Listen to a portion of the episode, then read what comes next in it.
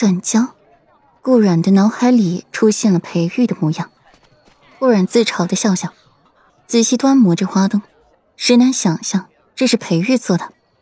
左长安送完花灯，功成身退，顾阮还在一边对着花灯发呆。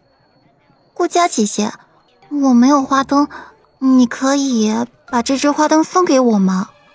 一位长相可爱的女孩子出现在了顾阮面前，张口就向顾阮讨花灯。给你。顾阮对这盂兰盆会不感兴趣，对这个花灯更是不感兴趣了，没有犹豫的便把灯给了那位女孩子，自己则到一边偷懒偷闲。那女孩子得了花灯就往太液吃走，炫耀道：看，裴世子做的花灯。话音刚落，一群小姑娘瞬间炸开了。裴世子怎么可能做花灯给你啊？好像真的是裴世子做的花灯，我刚才还看见裴世子拿呢。花灯底座还有一个裴字呢。顾家姐姐给我的。那女孩子高傲一笑。裴世子送给顾四小姐的东西，你也敢抢？若是裴世子知道顾四小姐如此不珍惜自己送的东西，这心里该多难受啊！说不定就不要顾四小姐了，我们不就有机会了吗？那女孩子笑笑，她就是亲眼看到了裴世子把花灯交给了左长安，再看到左长安把灯给顾阮，才确定顾阮不知道这是裴世子所送的灯，才去要的。好心机！顾阮在一处躲懒，正好也碰见了躲懒的长孙远。某某闪了几下，府里请安。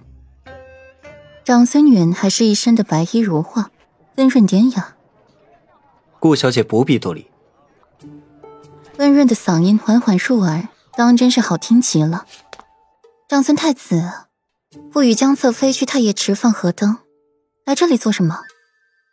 顾阮歪弯凤眸，笑着问，黛色峨眉舒展若青山，以里绵长，尽是温存款款，这眉梢却暗蕴了丝冷，如月华之下悄然绽放的雪潭，稍纵即逝，无人察觉。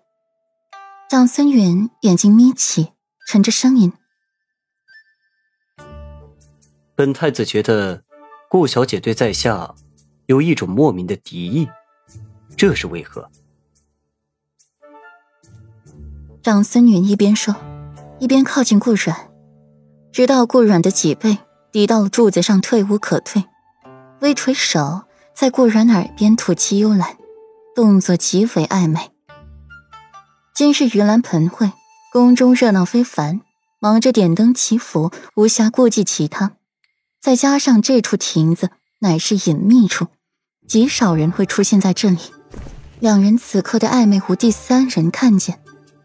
这是长孙太子想多了，顾阮从未见过长孙太子，又何来的敌意？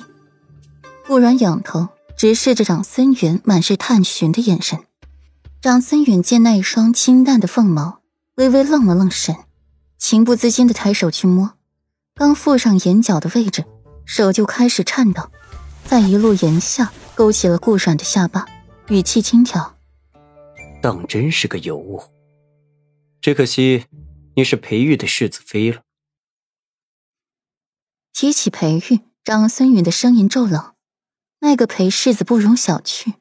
想起那日的谈话，长孙远的眼神一冷再冷。